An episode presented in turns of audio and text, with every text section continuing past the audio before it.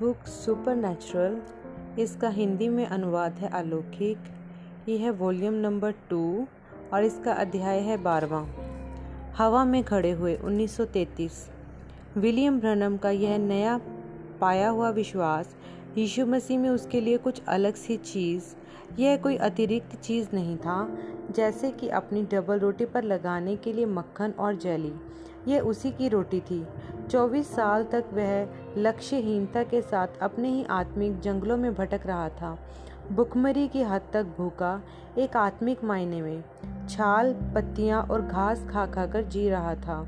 और अब पहली बार अपने जीवन में वह पहली बार ऐसा वास्तविक भोजन खा रहा था, जो आत्मिक पोषण से परिपूर्ण था। यीशु मसीह जीवन की रोटी में से खाते हुए जो स्वर्ग से उतरकर इसलिए आए थे कि एक मरते हुए व्यक्ति को अनंत जीवन दे दें। बिल को अपनी आत्मिक सामर्थ्य हफ़्ते दर हफ़्ते बढ़ती हुई महसूस होने लगी। अचानक संसार का मतलब उसके लिए पसीने और छालों, तिरस्कार और भ्रम से कहीं ज़्यादा हो गया था। अब बिली के पास थी आशा और प्रेम और एक हमेशा का उद्देश्य। यीशु मसीह में उसका विश्वास जल्दी ही उसके वजूद का केंद्र बन गया। वह केंद्र बिंदु धुरी जिसके चारों ओर उसके सारे विचार और काम घूमते थे। बिली ने अपने पास्टर को यह प्रचार करते हुए सुना था कि जिस वजह से सर्वशक्तिमान खुदा ने अपने विचारों को बाइबल में चित्रित किया है, वह यह है कि प्रत्येक मसीही अपने जीवन के विषय में प्रभु की इच्छा को जान ले। केवल इतना ही चाहिए था कि बाइबल पढ़ो और प्रार्थना करो।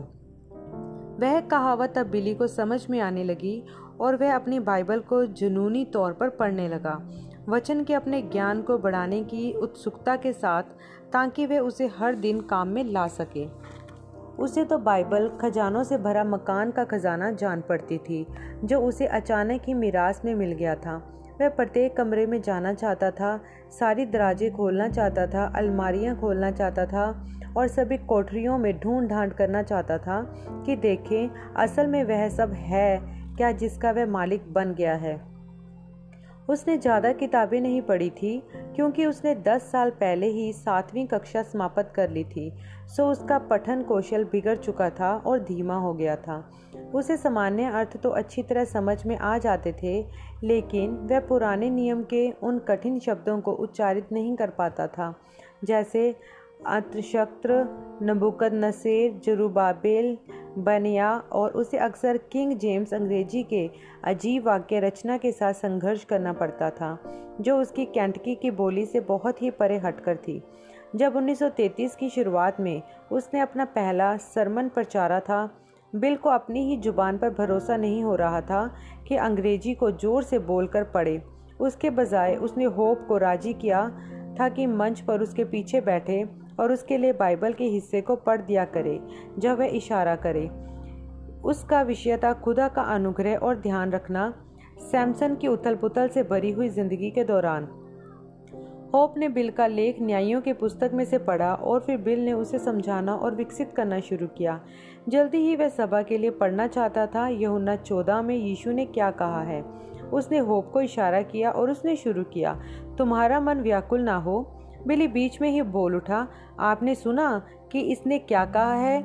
किसी भी हालत में परेशान मत होना। उसने फिर होप को इशारा किया और वे आगे पढ़ने लगी। तुम खुदा पर विश्वास करते हो, मुझ पर भी करो। फिर बिली ने बीच में ही बोला, क्या आप ऐसा कहते हैं? करते हैं?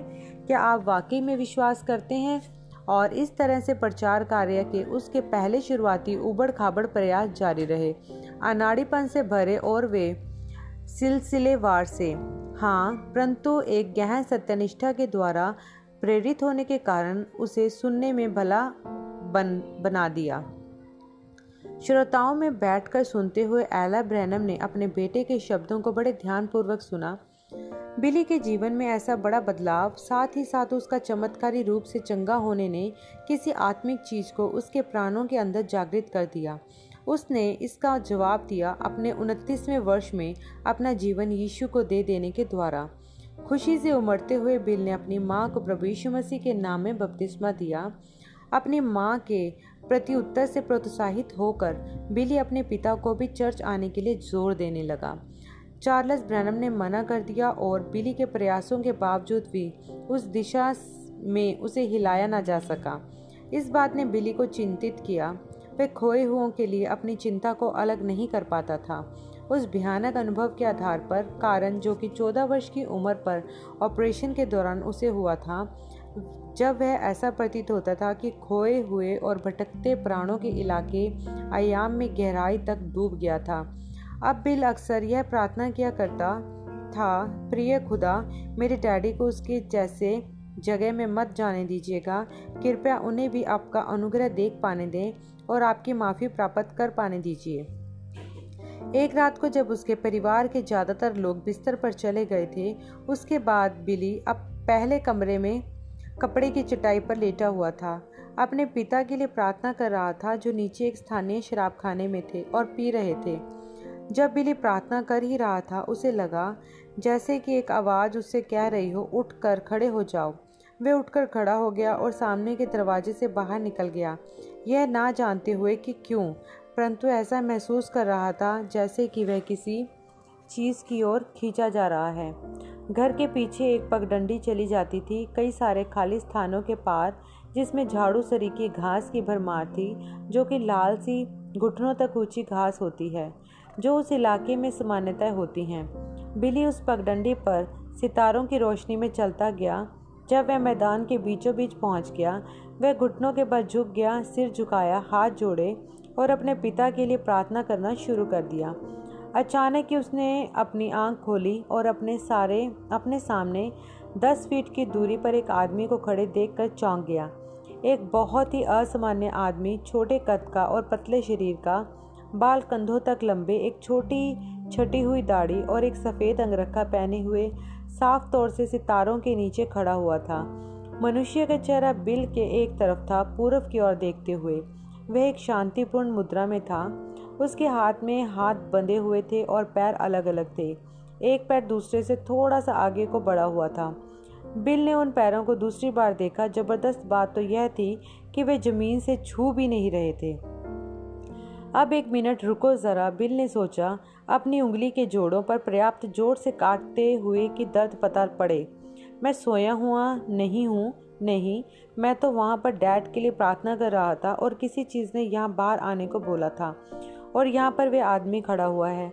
यह सब कुछ इतना वास्तविक दिखाई पड़ता था। वहीं हवा का झोंका जो ऊँची घास को हिलाता था, वहीं उस मनुष्य के बागे में भी लहर पैदा कर रहा था। बिली ने ब्रूम सेज घास का एक टुकड़ा तोड़ा और उसे अपने मुँह में, टूथपिक की मानिंद मुँह में अटका लिया। उसने सोचा, यह तो प्रभु यीशु जैसा प्रतीत होता है, मुझे आश्चर्य है कि यह वही है क्या? पगडंडी से अलग हटकर बिल इस तरह आगे बढ़ा कि उस आदमी के चेहरे का थोड़ा और हिस्सा देख सके। उसने अपना गला साफ़ किया। हम्म हम्म। वह मनुष्य जरा भी ना हिला। बिल ने सोचा, मैं सोचता हूँ कि मैं उसे पुकारता हूँ। ज़ोर से उसने बोला, यीशु, मनुष्य पलटा और अपनी बाँ आगे बढ़ा दी। यही वह आखिरी चीज़ है जो बिली को याद रही। वह चेतना खो बैठा और आगे की ओर गिर गया, परंतु उससे पहले वह चेहरा उसकी याददाश्त में हमेशा के लिए छप गया। एक ऐसा चेहरा जो विशेषताओं से इतना परिपूर्ण था कि दुनिया में कोई कलाकार उसे कभी चित्रित नहीं कर सकता। वह एक चेहरा था जो आधिपत्य, अधिकार से सख्त था। वह ऐसा लगता था जैसे कि यदि वह बोला तो संसार का अंत ही हो जाएगा। फिर भी उसकी आँखों से अत्यधिक दया और करुणा और प्रेम प्रस्फुटित हो रहा था। सुबह भोर में बिल अपने आपे में आया। अभी भी ब्रूम सेज के मैदान में ही था।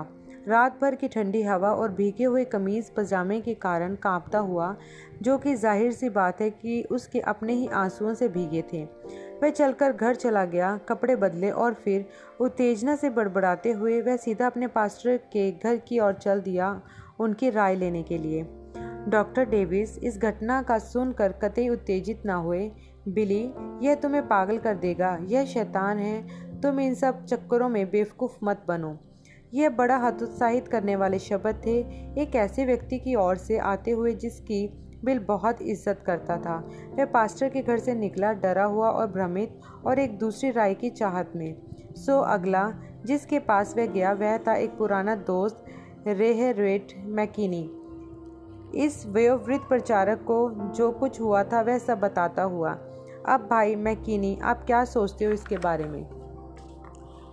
रेड रेड मैकीनी अपनी ठोड़ी मलते हुए सोचने लगे अच्छा बिली मैं तुम्हें बताऊँ, यदि तुम अपना जीवन साफ़ बनाए रखो और बस वही प्रचार करो जो बाइबल में है यहाँ, खुदा का अनुग्रह और उसकी पर, उसी प्रकार और मैं सोचता हूँ कि तुम्हारे लिए यह भला होगा।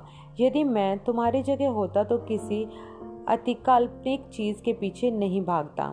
श्रीमान, मेरा मतलब किसी अतिकाल्पनिक चीज़ के पीछे भागना नहीं है। मैं बस यह पता लगाने की कोशिश कर रहा हूँ कि यह सब है क्या? रेड मैकीनी ने हाँ में सिर हिलाया। बिली, वर्षों पहले उन लोगों को इस किस्म के अनुभव हुआ करते थे चर्च में। पर जब चेले चले गए, यह चीज़ें उन्हीं के साथ चली गई। अब केवल मात्र चीज़ जो हमारे पास है, जो इस किस्म की अद्भुत घटनाओं को दिखाई, दिखाती है, वे दुष्ट आत्मे और तांत्रिक होते हैं। ओह, भाई मैकीनी, क्या आपका यही मतलब है? हाँ मेरा यही मतलब है। बिली इस विचार पर कम कप कपा गया। ओ खुदा, मुझ पर दया करें। भाई मैकीनी क्या आप मेरा साथ देंगे प्रार्थना में कि खुदा मेरे साथ ऐसा फिर कभी ना होने दे? आप जानते हैं कि मैं उन्हें प्यार करता हूँ और मैं इन सब चीज़ों में गलत नहीं होना चाहता हूँ। हाँ मैं साथ दूँगा भाई बिली। वे दोनों पास्टर के घर में फर्श पर ही घुटनों के बल आ गए। रेन मैकीनी ने प्रार्थना की, स्वर्गीय पिता, मैं आपसे यह कहना चाहता हूँ कि आप इस जवान मसीही जीवन को इन शैतानी घटनाओं के द्वारा पीड़ित किए जाने से बचा लें। हाँ स्वर्गीय पिता, बिली ने प्रार्थना में स्वीकारा कृपया इन चीज़ों को मेरे साथ फिर कभी ना होने दीजिएगा, लेकिन वे तो पहले ही की तरह होना जारी रहे। और वह भी नियमित रूप से कभी कभी उसे यह एक अजीब अजीब दबाव अपनी खाल पर लगता हुआ महसूस होता, जैसे कि कोई चीज़ या कोई जन अदृश्य पास में खड़ा हो और उस पर फूक रहा हो। उसकी खाल में झुनझुनी गुदगुदी होने लगती थी। यह बड़ा ही भूतिया सा लगता था।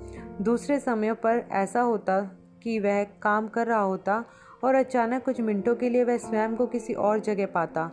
कुछ घटित होते हुए देखना इतनी साफ़ तौर से, जैसे कि वह सबसे आगे वाली सीट पर बैठकर किसी नाटक का मंचन देख रहा हो। फिर वह वापस वहीं आ जाता जहाँ से शुरू हुआ था। अब चेतना अवस्था समाप्त हो जाती, ज़िंदगी वापस ऐसी शुरू हो जाती जैसे कुछ कभी हुआ ही ना हो। परंतु तस्वीर तो उसके मन में बनी रह जाती थी। वह वहाँ होकर आया होता था, उसने कुछ देखा होता था, और वह उसे भूल नहीं पाता था या उसकी अपेक्षा नहीं कर पाता था।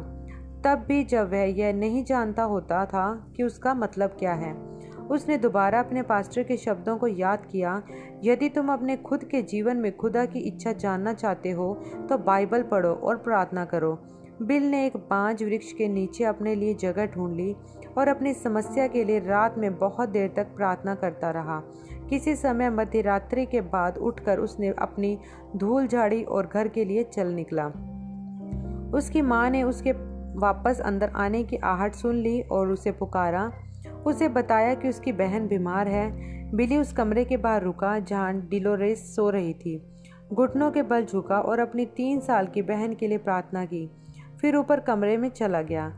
जैसे ही उसने अपना दरवाज़ा बंद किया, एक खड़खड़ाने की आवाज़ आई, जैसी दो बिजली के नंगे तारों के मिलने से होती है। क्या कमरे में शॉर्ट सर्किट हो गया था? उसकी आँखें दीवार पर लगे सर्किट, सॉकेट को जांचने लगी। तभी कमरे में एक अजीब पीली हरी रोशनी भर गई। अगले ही पल पूरा कमरा ही गायब हो गया। बिल को ऐसा प्रतीत हुआ कि हवा में खड़ा है।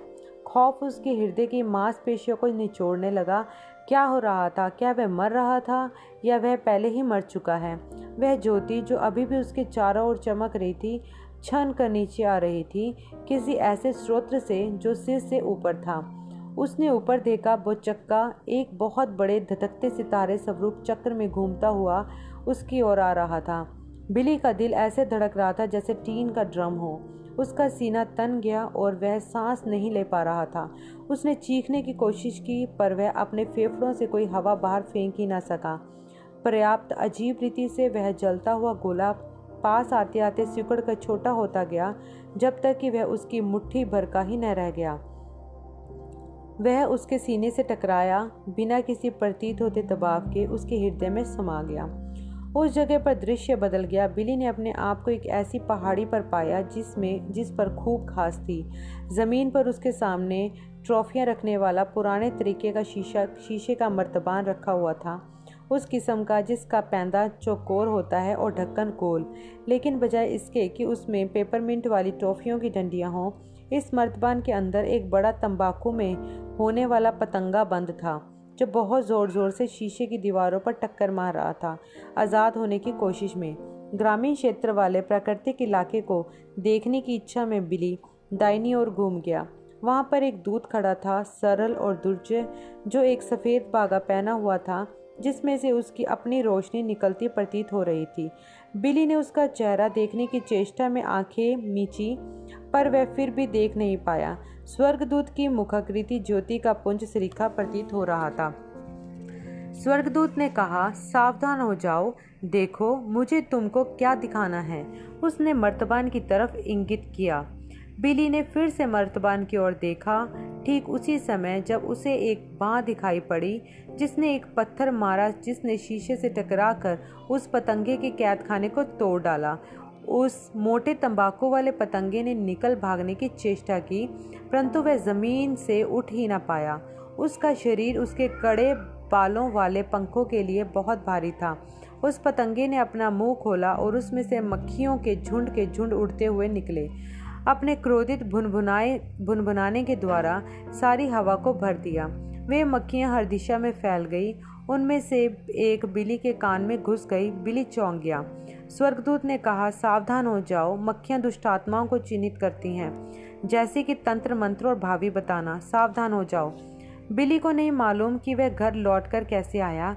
एक सेकंड के पहले वह उस घास के बड़े पहाड़ पर था और अगले पल वह अपने कमरे के अंधेरे में वापस था। उसने इस दरमियान आँखें झपकी तक न थी। वह कहाँ होकर आया था? वह वहाँ कैसे पहुँचा और फिर वह वापस कैसे आया? उस अजीब अनुभव के कारण वह कांपने, लड़खड़ाने लगा था। सो वह बिस्तर से सरक गया, पर उस रात उसे नींद नहीं आई। वह उस स्वर्गदूत की चेतावनी को अपने मन में बार बार दोहराता रहा, अचंबा करते हुए कि उसका मतलब क्या होगा भला। अगले दिन काम पर बिली बहुत ज़्यादा सावधान था उछल जाने की हद तक। वह किसी तीक्ष्ण चीज़ के घटित होने की अपेक्षा में ही बना रहा था। अपने दोपहर के भोजन की छुट्टी के दौरान वह उस रोज़मर्रा के सामान की दुकान में जाकर रुका, जहाँ जॉर्ज डियॉक और उसका भाई ए, एड दोनों काम करते थे। बिली पिछवाड़े में था। जॉर्ज ने, जॉर्ज को उस दर्शन के विषय में बता रहा था। जबकि एक औरत सामने के दरवाजे से अंदर आई, एक खास अजीब किस्म का दवा बिली को छूता निकल गया। उसी प्रकार की अनुभूति जो उसने तब अनुभव की थी, जब वह उस ग्रेआउंड बस में घुसा था, जिस समय एक खंगोश छात्री ज्योतिषी के द्वारा उसे एक संभाषण सुनाया गया था।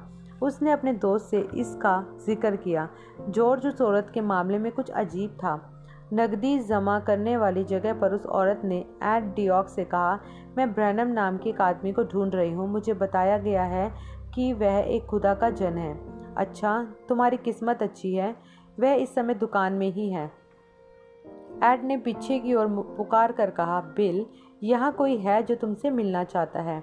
जब बिली वहाँ पहुँचा, औरत ने पूछा, क्या तुम विलियम ब्रैनम हो? खुदा के नबी? मैं विलियम ब्रैनम हूँ। क्या तुम वही हो जिसने विलियम मेरिल पर वह चमत्कार किया था अस्पताल में और मैरी डेर ओ हैनन को भी चंगा किया था, जबकि वह सतारह वर्षों से अपाहिज रही थी? बिली ने अपना सिर हिलाया। महिला, तुमने इसे ठीक तरह से समझा नहीं है। मैं विलियम ब्रनम हूँ और मैं वही था जब वे दोनों ही चीज़ें घटित हुई थी, पर मैंने उन्हें चंगा नहीं किया है। यीशु मसीह ने वे चमत्कार किए थे। इससे वह संतुष्ट हो गई। मैं कुछ संपत्ति खो बैठी हूँ और मैं चाहती हूँ कि तुम मेरे लिए उसका पता लगा दो। बिली को समझ में ही नहीं आया कि इस कथन से उसका मतलब क्या था, पर वह यह जान गया कि यह वही परिस्थिति है जिसके विरोध में पिछली रात का दर्शन उसे चेता रहा था। उसने कहा, मैम, आप एक गलत आदमी के पास आई हैं। आप शायद किसी पढ़ने वाले या माध्यम को ढूंढ रही हैं। वे आश्चर्यचकित प्रतीत हुई क्या तुम एक माध्यम नहीं हो? मैं नहीं हूँ। माध्यम तो शैतानी होते हैं। मैं तो मसीही हूँ और मेरे पास खुदा का आत्मा है। वह भाव शून्य हो गई। अचानक बिल को यह समझ में आया कि वह स्त्री स्वयं ही एक माध्यम है। उसने कहा, कल रात प्रभु ने मुझे चेतावनी देने के लिए एक स्वर्गदूत भेजा था कि तुम आ रही हो और मुझे सावधान होने के लिए कहने को। यह काम जिसमें तुम हो, यह शैतान का है और मैं खुदा की आत्मा को खेदित करता हूँ। औरत ने दिल पकड़ लिया, मुझे मुझे कुछ दवा चाहिए। मैम, इन चीज़ों को करना बंद करें और आपका दिल एकदम ठीक हो जाएगा। वे अपनी एड़ियों पर ही घूम गई और झुंझलाहट में पैर पटकती हुई बाहर निकल गई। अभी भी दिखाई पड़ रही थी, वह रुकी और फिर से उसने अपना दिल थामा। एक तीखी चीख के साथ वह पैदल चलने वाले रास्ते पर ही गिर गई। जिस समय वह एड और बिल उसके पास पहुँचे, वह मर चुकी थी। दूसरे संदेश भी दर्शनों के माध्यम से आए, हालाँकि हर बार उतनी साफ़ रीति से परिभाषित स्पष्ट नहीं थे। एक वाले में बिल ने स्वयं को देखा, सड़क पर कूदते हुए चला जा रहा है, जबकि साँझ का झुटपुटा शुरू हो गया है। उसने अपना दिल इतना हल्का और खुश लग रहा था, जैसे उसने उस दिन महसूस किया था जब उसने अपना दिल प्रभु यीशु मसीह को दे दिया था। और दर्शन में वह कूद रहा था और हवा में मुक्के मार रहा था। अपना आनंद प्रकट करने के लिए अचानक एक बहुत बड़ी काली छाया उसकी ओर दौड़ पड़ी, जैसे कि कोई कुत्ता जैसे कि कोई कुत्ता रहा हो जो उसे काटने जा रहा हो। चौंक कर बिल ने उसे लात मारी और चिल्लाया, भाग जा कुत्ते। वह छायादार आकार उठा और सीधा खड़ा हो गया। बिल को बड़ा आश्चर्य हुआ कि वह तो कुत्ता ही था।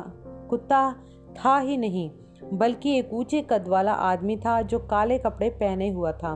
वे आदमी घुर्राया, तूने मुझे कुत्ता बोला? मुझे माफ़ कर दीजिए श्रीमान, बिल ने माफ़ी मांगी।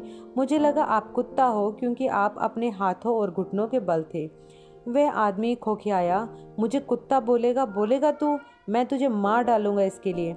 अपनी बेल्ट से उस आदमी ने एक चाकू बाहर निकाला जिसका फल लंबा और घुमावदार था और उसने बिल पर हमला कर, दी, कर दिया। बिल पर हमला किया धीमे पर दृढ़ कदमों के साथ उसकी आँखों में हत्या का इरादा था। कृपया श्रीमान बिल ने मिन्नत की पीछे हटते हुए कृपया मेरी बात समझिए। मैं नहीं जानता था कि आप एक मनुष्य हैं। मैं वाकई में यही समझता था कि आप एक कुत्ता हैं। वह पगलाया हुआ आदमी जरा भी विचलित नहीं हुआ प्रत्येक कदम के साथ वह एक दुष्ट आत्मा का ही मालूम पड़ता। मैं तुझे सिखाता हूँ कि तूने मुझे कुत्ता कैसे कहा। मैं तुझे मार डालूँगा। अचानक बिल की पीठ पीछे पुलिया से जाकर टिक गई। वह फंस गया था। श्रीमान, मैं मरने से नहीं डरता, क्योंकि मेरे पास मेरे हृदय में यीशु मसीह हैं। मैं केवल आपको यह समझाना चाहता हूँ कि मैंने गलती से आपको कुत्ता बोल दिया था। उस काले आकार ने बिना सोचे समझे घुराते हुए कहा मैं तुझे मार डालूँगा। उसने वह घुमावदार चाकू ऊपर उठा लिया और मारने ही वाला था। बिली चीख उठा। ठीक उसी पल उसे ऊपर से एक ज़ोर की आवाज़ सुनाई पड़ी, जिसके कारण उसकी निगाह ऊपर उठ गई। स्वर्ग से उतरकर एक आदमी नीचे आ गया, जिसने श्वेत वस्त्र पहना हुआ था। उसने बड़ी स्थिरता, दृढ़ता के साथ बिल की दाहिनी और अपने पाप टिका दिए और बिल के हमलावर के सामने एक सख्त और बेधड़क रीति से उसे घूरते हुए खड़ा हो गया। हमलावर पीछे हट गया। उसका चाकू, जो कि अभी भी हवा में ऊपर उठा हुआ था, कांपा और उसकी उंगलियों में से गिर गया। पलटकर वह काला आकार उतनी ही तेज़ी से भाग, खड़ा हुआ जितनी तेज़ी से भाग सकता था। श्वेत श्वेत वस्त्र में वह आदमी बिल की ओर घूमा और मुस्कुराया। कम से कम बिल को तो वह मुस्कुराहट ही लगी। बिल ने बड़ी मेहनत करी जितना वह कोशिश कर सकता था उसके चेहरे को साफ़ रीति से देखने की, पर स्वर्गदूत की मुखाकृति धुंधली थी और पहचानी नहीं जा सकती थी। अपने श्वेत वस्त्र को कस कर खुद पर लपेट कर वह मनुष्य वापस स्वर्ग में उड़ गया, फिर दर्शन समाप्त हो गया। इसका क्या मतलब था? बिल निश्चित नहीं था, परंतु जब वह जब तक कुछ और चीज़ और ख़ास रीति से इसे ना समझाएँ, ज़ाहिर करें उसने इसे यह समझ लिया कि खुदा एक स्वर्गदूत को भेज कर उसे प्रत्येक उस फंदे जाल से बचा लेंगे जो शैतान उसके लिए लगाएगा। विलियम ब्रनम ने अपनी नई सेवकाई की गंभीरता से लिया। अपनी शपथ के सच्चा साबित होते हुए हर मौका जो प्राप्त होता वह सुसमाचार का प्रचार करने लगा। अपने विश्वास को यीशु के प्रेम और भलाई में होकर साझा करने लगा। अपने पुराने दोस्तों, अनौपचारिक जान पहचान वालों से और तो और पूर्ण अजनबियों से, उन सबसे पहले लोगों में जिन्हें उसने प्रभु तक अगुवाई की थी, श्रीमान शॉर्ट व डिप्टी शेरिफ, जिसने जिसने बिली के शिकारी कुत्ते फिट्स को जहर दिया था। कई एक उनके पश्चात आए। बिल लगातार यीशु की गवाही देता रहा। ना ही वह डरता था अपरम्परागत स्थितियों में बात करने में। जैसे बस स्टॉप, मिस्त्रियों के गैरेजों में, सड़क के कोनों पर और नरक पार्कों में। जहाँ कहीं भी वह लोगों के झुंड को पाता, जो पर्याप्त समय तक रुक कर सुने, इसका नतीजा यह हुआ कि उसके विश्वास को लगातार चुनौती मिलती रही। एक शनिवार को बिल एक पार्क में लोगों के एक छोटे समूह को प्रचार कर रहा था, जबकि एक आदमी जो पार्क के पड़ोस में रहता था, वहाँ से अपने हाथों में रोज़मर्रा का सामान, राशन का थैला उठाए हुए गुजर रहा था। बिल उसे जानता था, एक समय था जब वह व्यक्ति एक रोमन कैथोलिक पुजारी, पुरोहित बनने के लिए अध्ययन पढ़ाई करता था। लेकिन उसके मन के, लेकिन उसके मन में सामान्य रूप से धर्म के प्रति करवाहट भरी हुई थी और अब वह एलाइनिया धर्म निंदक था। वह आदमी सुनने के लिए मिनट भर रुक गया। तंबाकू का एक बड़ा सा निवाला अपने मुँह में गाल के अंदर रख कर चूसता हुआ। अंतः वह बोला, प्रचारक, तुम बाइबल के लिए इस तरह बात कर रहे हो, जैसे कि वह कोई अच्छी चीज़ है। वह बाइबल सबसे बहकाने वाली फरीबी पुस्तक है, जो कभी भी लिखी गई हो। यह इतनी धोखा देने वाली है कि उसे सार्वजनिक साहित्य में बाहर होने की अनुमति ही नहीं होनी चाहिए। बिल ने कहा अच्छा यह एक स्वतंत्र देश है, आपको अपना मत रखने का अधिकार प्राप्त है। उस पूर्व पुरोहित ने वह गंदी भूरी तंबाकू की पीक बिल के पैर के पास थूकी। प्रचारक, क्या तुम वाकई में यह विश्वास करते हो कि एक खुदा भी है? जी हाँ श्रीमान, मैं करता हूँ। क्या तुम विश्वास करते हो कि यह बंदा यीशु एक इंसानी खुदा था? जी हाँ श्रीमान, मैं विश्वास करता हूँ कि यीशु मसीह एक इंसान था और यह भी कि वह खुदा था। क्या तुम विश्वास करते हो कि वह मृतकों में से जी उठा था उसी इंसानी देह में? जी हाँ श्रीमान, मैं करता हूँ। उस आदमी ने एक चुटकी तंबाकू और लिया और उसे अपने गालों में भर लिया। यदि मैं आपके सामने यह साबित कर दूँ कि ऐसी कोई चीज़ नहीं होती जिसे इंसानी खुदा कहते हैं, क्या तुम मान लोगे? जी हाँ श्रीमान, मैं मान लूँगा। उस आदमी के होठों पर एक कुटील मुस्कुराहट तैर गई। ठीक है, प्रचारक, मुझे बताओ, इंसानी शरीर में कितनी चेतनाएँ हैं? अरे, तुम्हें भी मालूम है कि कितनी होती हैं। हाँ पर मैं चाहता हूँ कि तुम उनके नाम बताओ।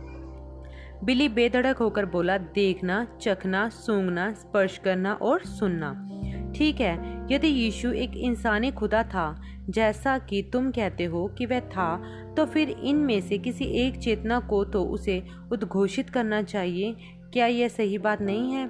जो भीड़ चारों ओर खड़ी थी, तम, तन्मयता से ध्यान लगाकर उनकी बातचीत सुनते हुए बिली ने चौकसी के साथ उत्तर दिया यह पर्याप्त तर्क संगत प्रतीत होता है। क्यों? क्या तुमने कभी अपने खुदा को देखा है? अच्छा हाँ एक रात ज़्यादा समय नहीं हुआ है मैं। तो फिर मुझे भी दिखाओ उसे। वह आदमी बीच में ही बोला, मैं विश्वास के बारे में बात नहीं कर रहा हूँ, मैं दृष्टि चेतना ठीक वैसी ही है जैसी तुम्हारी है। बिली ने कहा, मैंने उसे दर्शन में देखा है तो फिर मुझे भी दर्शन दिखाओ। मैं आपको दर्शन दे नहीं सकता हूँ, केवल खुदा ही आपको दर्शन दिखा सकता है। अच्छा मुझे यह विश्वास नहीं है कि तुमने अपने पाँचों चेतनाओं में से किसी के द्वारा उसे संपर्क किया है। मैंने उसे महसूस किया है। अच्छा यदि तुमने उसे महसूस किया है, मुझे भी महसूस कराओ। महसूस करने की मेरी इंद्री भी वैसी ही है जैसी तुम्हारी। यीशु को यहाँ लाओ ताकि मैं उसे महसूस कर सकूँ। तब फिर मैं उस पर यकीन करूँगा। परेशान होते हुए बिल ने कहा, मैं उसे अपने हृदय में महसूस करता हूँ। उस आदमी ने पलटवार किया तो फिर मुझसे भी उसके, उसको मेरे दिल महसूस करवाओ। यदि तुम विश्वास करो, अब यह तुम्हारा मनोविज्ञान नहीं चाहिए। मैं सत्य जानना चाहता हूँ। उस आदमी ने तंबाकू की एक और पीक बिली के पैर पर थूकी। बिल ने कहा, कृपया मेरे जूतों पर थूकिए मत, श्रीमान। वह पूर्व पुरोहित बड़ी चाह से देखने लगा। अच्छा प्रचारक, तुम तो अब पूरी तरह फंस गए हो, है कि नहीं? तुमने उसे ना तो कभी देखा है, ना महसूस स्पर्श किया है, ना चखा है, ना सूँगा है और ना ही सुना है। इसलिए यदि यह पाँचों इंद्रियाँ उसकी घोषणा नहीं करती हैं तो फिर खुदा जैसी कोई चीज़ होती ही नहीं है और तुमको, इन लोगों को, अपनी बकवास से बहकाना बंद कर देना चाहिए। उस आदमी ने बड़ा सख्त सदा हुआ तर्क वितर्क किया था। बिली अपने हृदय में बुद्धि के लिए प्रार्थना कर रहा था। श्रीमान, मैं विश्वास करता हूँ कि आपने कुछ बढ़िया तथ्य रखे हैं। वह आदमी नकली, व्यंग भरी मुस्कुराहट के साथ बोला, अब तुम अपने, अब तुम अपने आपे में आ रहे हो, है कि नहीं? हो सकता है कि मैं आ रहा हूँ बिल्ली ने कहा। आप वाकई में एक तेज तरार व्यक्ति हैं। आपके पास एक बढ़िया मन है। उस आदमी ने फिर से थूका और ठहाका मारकर हंसा। निश्चय ही मेरे पास एक बढ़िया मन है। मेरी माँ ने बेवकूफ़ों को पाल कर बड़ा नहीं किया है। एक मिनट, क्या आपने यह बोला है कि आपके पास एक मन है? बिल्कुल मेरे पास एक मन है। क्या हर एक के पास मन नहीं होता? क्या यह इंसानी मन है? बिल्ली ने पूछा। आदमी थोड़ा उलझा हुआ सा दिखने लगा। तुम्हारे साथ मामला क्या है बेटा? तुम कहीं अपना तो नहीं खो बैठे हो। ज़ाहिर सी बात है कि यह इंसानी मन ही है। बिली ने कहा तो फिर यदि यह इंसानी मन है तो इंसानी इंद्रियों के द्वारा इसे उद्घोषित ज़ाहिर होना चाहिए। ऐसा नहीं है क्या? अच्छा मुझे तो लगता है, क्या तुमने कभी अपना मन देखा है? अब यह उस नास्तिक की बारी थी परेशान होने की। अच्छा ऊँ, डॉक्टर कर। मैं दिमाग मस्तिष्क की बात नहीं कर रहा हूँ अब। बिली ने बीच में ही बोला, मन, दिमाग और मन के बीच अंतर होता है। दिमाग तो वह हिस्सा होता है जिसे आप देख सकते हो। यदि कपाल के नीचे देखो तो मन वह विचारों वाला हिस्सा होता है जिसे दिमाग सोचता है और अपने और अपने अपने मन को कभी नहीं देखा। और आपने अपने मन को कभी नहीं देखा, ना ही किसी और के मन को कभी या देखा है। नहीं, मैंने कभी नहीं देखा है। क्या आपने अपने मन को कभी सूँगा है या स्पर्श किया है या चखा है या सुना है? नहीं, कभी नहीं या किया है। तो आपके तर्क के अनुसार आपके पास कोई मन है ही नहीं। मैं जानता हूँ कि मेरे पास मन है, आदमी ने गुस्से में बोला। और मैं भी जानता हूँ कि मेरे पास खुदा है। बिली ने कहा, इस बात से संतुष्ट होकर कि उसने अपनी बात अच्छी तरह रखी थी, फिर उसने एक चलाकी भरे अंत के विषय में सोचा। देखने वालों की भीड़ में एक जवान लड़का खड़ा था, जिसके कोट में कॉलर पर एक गुलाब पिन से लगा हुआ था। बिल ने पिन मांगी और कहा अब क्या आपने मेरी बात को देखा और उसने उस पूर्व पुरोहित की बाँ में चुबा दिया? हे, क्या तुमने वह महसूस, क्या तुम्हें वह महसूस हुआ? बिली ने पूछा। बिल्कुल वह गुस्से से बोला, आपने अपनी बाँ सहलाते हुए त्योरियाँ चढ़ाकर। बिली हँसते हुए बोला, मज़ेदार बात है, मुझे तो कुछ महसूस नहीं हुआ। उसके चारों तरफ़ लोग भी हंसने लगे। मैं भी जरा तुम्हें पिन घोपूँ, तब तुम्हें ठीक तरह से महसूस होगा। अब बिल अब बिल का प्रतिदिन ठीक उसी जगह पहुँच गया था जहाँ वह उसे चाहता था। यही तो मेरा तर्क है। यदि तुम उसी मसीह को ग्रहण करोगे जिसे मैंने किया है, तब तुम भी उसे ठीक उसी तरह महसूस करोगे जैसे मैं उसे महसूस करता हूँ। वह नास्तिक पैर पटकता हुआ चला गया। गुस्से में और राज़ी हुए बगैर। बिली को आश्चर्य नहीं हुआ, हालाँकि उसे मसीही बने हुए अभी कुछ ही महीने हुए थे। उसने पर्याप्त संख्या में लोगों के सामने गवाही रखी थी कि उसे इस बात का एहसास हो गया था कि वह, कि मनुष्य के मन एक बढ़िया तर्क वितर्क, बहस से बदल नहीं सकता है। विश्वास एक प्रगटीकरण है जो खुदा की ओर से ही आता है।